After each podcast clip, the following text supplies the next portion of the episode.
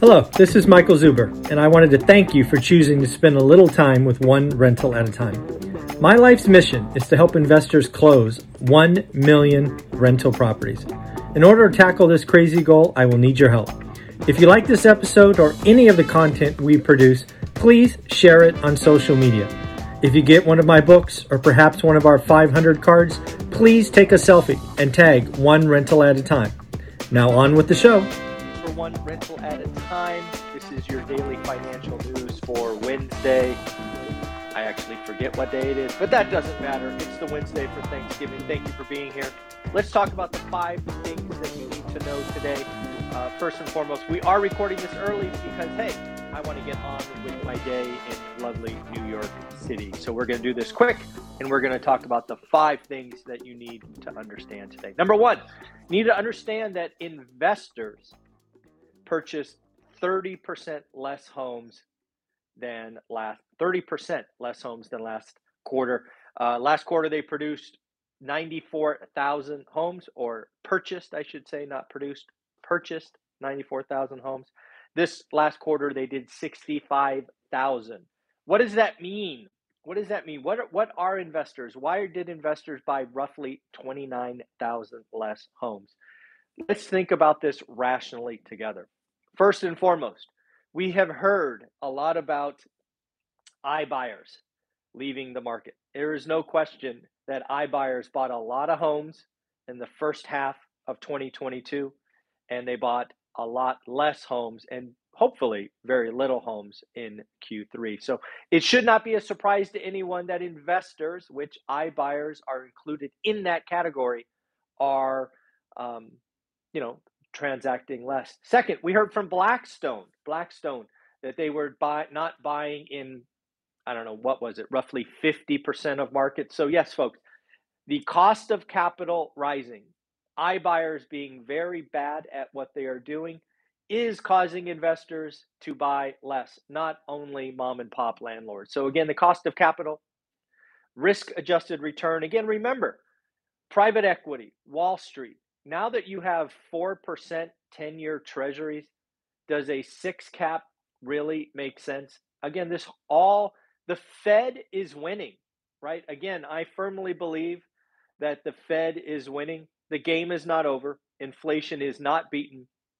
They are just leading maybe at the end of the first quarter. And again, let's wait for the Fed meeting minutes that will come out later today, I believe at 11 Pacific, 2 Eastern there will be a lot to see in that about how the Fed is bifurcating, right? Who are the doves? Who are the hawks? So, again, um, I'm encouraged by what I'm seeing, but again, the data is supposed to be bad.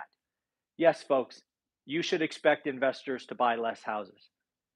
That's why I'm buying at deeper discounts, folks. I'm showing you what I'm doing every day and giving you updates every day. So, again, I am encouraged by the drop off in private equity. I am encouraged that iBuyers are finally leaving. This is all good news. And let's not forget, first time home buyers, first time home buyers, you have less competition from cash buyers. Uh, and as we will see in a minute, heck, we'll just jump to number three. This was going to be number three, but let's hit it now. Mortgage apps to purchase went up 3% one of the things that you and I have talked about is I think there is a psychological barrier at 6%.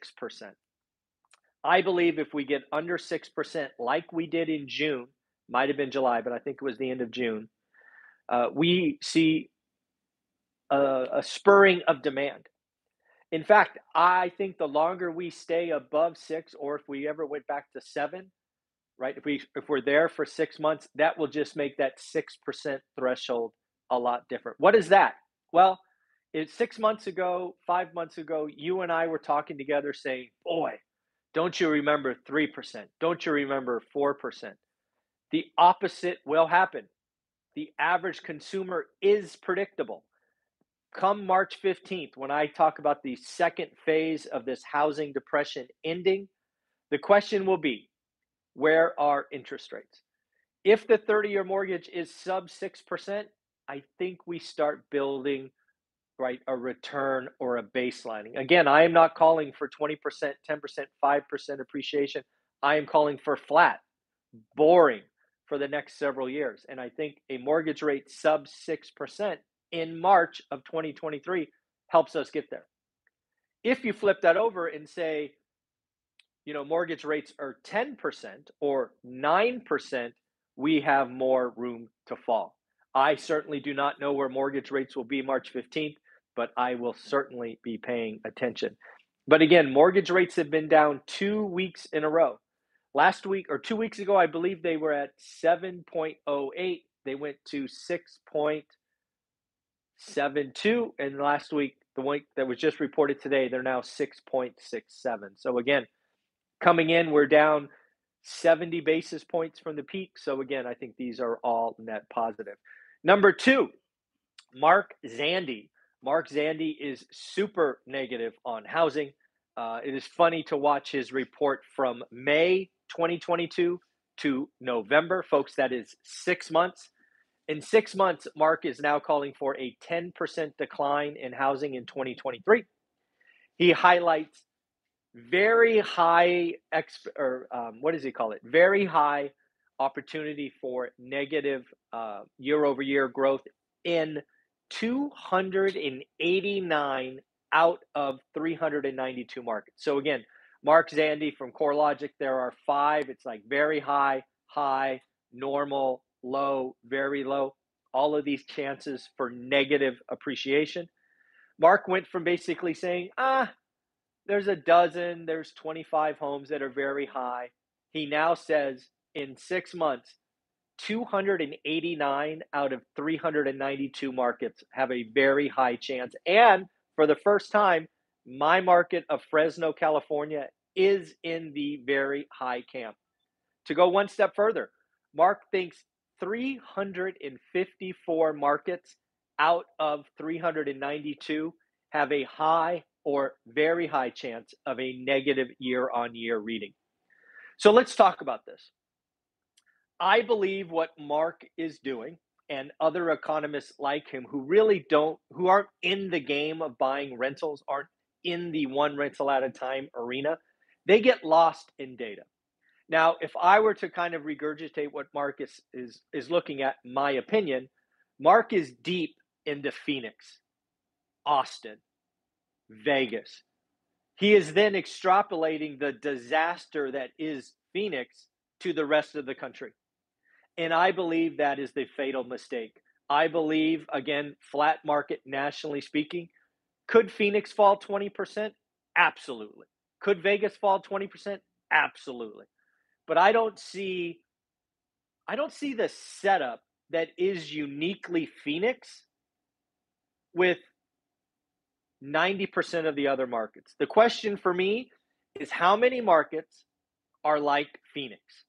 That is the big question. I'm willing to sit here and guess 5%, maybe 10%. So let's take Mark's 392. What I'm telling you today is maybe 40 markets are similar to Phoenix and thus will have disproportionate amount of pain. But that still leaves roughly 350 markets that don't have iBuyers that don't have California in their bags full of money, that don't have Airbnb distortions. There are some markets that were flooded with investors. See point number one, right? Point number one investors bought 30% less homes, 29,000 less homes. That's distortion. So, where I am sitting and where Mark is sitting is I think Mark is saying, hey, all markets are a deviation away from Phoenix, and I'm here sitting, you know what? Maybe there's 40 markets that are kind of like Phoenix, but then there's the rest of the country. I, I, I don't see how a market like, I don't know, pick a market not in Arizona, not in Vegas, or not near uh, Vegas. So again, that's where we differ. But again, we're going to know very quickly. Mark Zandi is saying 10% by September of 2023 and I'm again nationally, eh, plus or minus one, maybe plus or minus two percent, kind of boring for the next five years. But it'd be very interesting to see. And again, I would somebody who has gone from somewhat positive to super negative, I would challenge you to look at the data. I think you were Mark Litting uh, you know, specific markets distort the country. And I talk to people all over the country, and most markets aren't Phoenix, Arizona. So that's where I come down. Again, we'll know very soon. That's the awesome thing. We have receipts, right? We got this recorded. Uh, again for Wednesday the 23rd. I think uh, I think somebody nicely shared that with me. So again, that was number 2.3. We talked about mortgage. Again, mortgage apps up as rates fall. This is what happens. And again, I just checked this morning. The 10-year note is down again. The 10-year note last time I checked is under the Fed funds rate. Talk about the epic inversion. The federal funds rate is a rate charged on overnight lending. It is higher than 10-year money. That's not normal. So again, we have to watch for this. Warren Buffett, obviously known as a stock market guy who buys companies and the like, he is actually quoted as talking about housing. This does not happen very often, so I read the article. Basically, what Warren Buffett looks for is an indicator in housing that the bottom is near. He looks at new housing starts. For Warren Buffett, the sign of a bottom is when housing starts crash. Again, he talks about historically when housing gets housing starts get cut to the bare bones, that is a time to get back in the market because again, once you get to that baseline, it goes up from there. I thought that was very interesting. If you we I think we get new housing starts, it's either today or Friday, I forget which day, but it is coming out for October. So again, Warren Buffett doesn't talk about housing a lot, but I did find that article pretty interesting. Number five, kind of a catch all for the day. Uh, it looks like the student loan pause is back on. Uh, it seems like every time they extend the pause, they say, This is the last time. If you were somebody with a student loan, I feel for you. You've been you've been pulled around a lot by the executives. But yep, the student loan pause has been extended for six more months.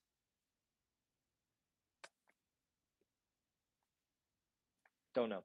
Another thing to talk about, kind of our catch all point number five, is railroad strike. This is something we thought we averted uh, in September. We thought there was a ratification or an agreement. Turns out that all of the uh, labor unions did not ratify it, and if one doesn't, they all strike. We are we are potentially heading for a strike uh, in railroads, um, kind of early December. There's some talk of December seventh, some talk of December eleventh call it the first half of December. That would be very uh, not good. I frankly believe that the uh, tr- the president or someone in his organization will intervene and push that delay post Christmas. But again, this is something that is out there. And then lastly, catch all number five. Let's talk about some earnings. Uh, we got some earnings here. Uh, we got Deere came out this morning. They beat top line, beat bottom line, and they said there are positive farm fundamentals. We had Guess who missed on earnings and issued a weak guidance. Expect that stock to be down. HP uh, beat top line, beat bottom line, but did announce layoffs that will occur over the next three years. Abercrombie and Fitch beat top line, beat bottom line, and said consumers are coming back to buy clothes for work and social gatherings. Nordstrom's beat top line, beat bottom line, but did not raise guidance. Uh, their stock might be hit this morning. Uh, what else? A couple more, I think. Nope, that was it. And then lastly, a lot of you have joined my course, How to Get Started One Rental at a Time, uh, in the last 24 hours. Thank you for that. But remember, part of the value you get from buying the course is not only the full day mastermind that's coming out, but you also get access to my private Facebook group. If you bought the course, remember, ask to join the private Facebook group called One Rental at a Time Works. You will be added. I personally will validate that you bought the course. You will be added, and then you will be around thousands of other people doing the work, sharing wins, asking questions. We are even now creating small groups. We are big enough now, thanks to Mark. We put together a spreadsheet where people are based, and we are starting to create little micro groups. This will uh, grow over time. In the end, how to get started one rental at a time in is amazingly cheap course at 320 bucks with everything how I started all the bonus sections, all the deep dives. Now we are adding all of the mastermind at full eight or nine hours of questions and answers. Those are being added over time. Buy the course now because once it is fully loaded, it will go to 400 bucks. Lastly, I do not do Black Friday. I don't put stuff on sale. So, hey, if you want to save some money, buy it and again, if you buy it now, you can the next six weeks you can start learning your buy box, learning your market, learning average, and get ready to write great offers next week. So again, folks, thanks for all that you've joined. Do yourself a favor. If you spent 320 bucks, make sure you get all the value. Join the private Facebook group called One Rental at a Time Works. You must ask to join. I then will validate and approve, and then you will be around thousands of other folks. So, again, folks, thank you for joining early. All 120 of you. Wow, 120 and only 17 thumbs up. What do I got to do? Do I have to just beg? It's Thanksgiving week. So give me give me some love, give me some thumbs up, like, subscribe, comment, and of course, have a wonderful day. Bye.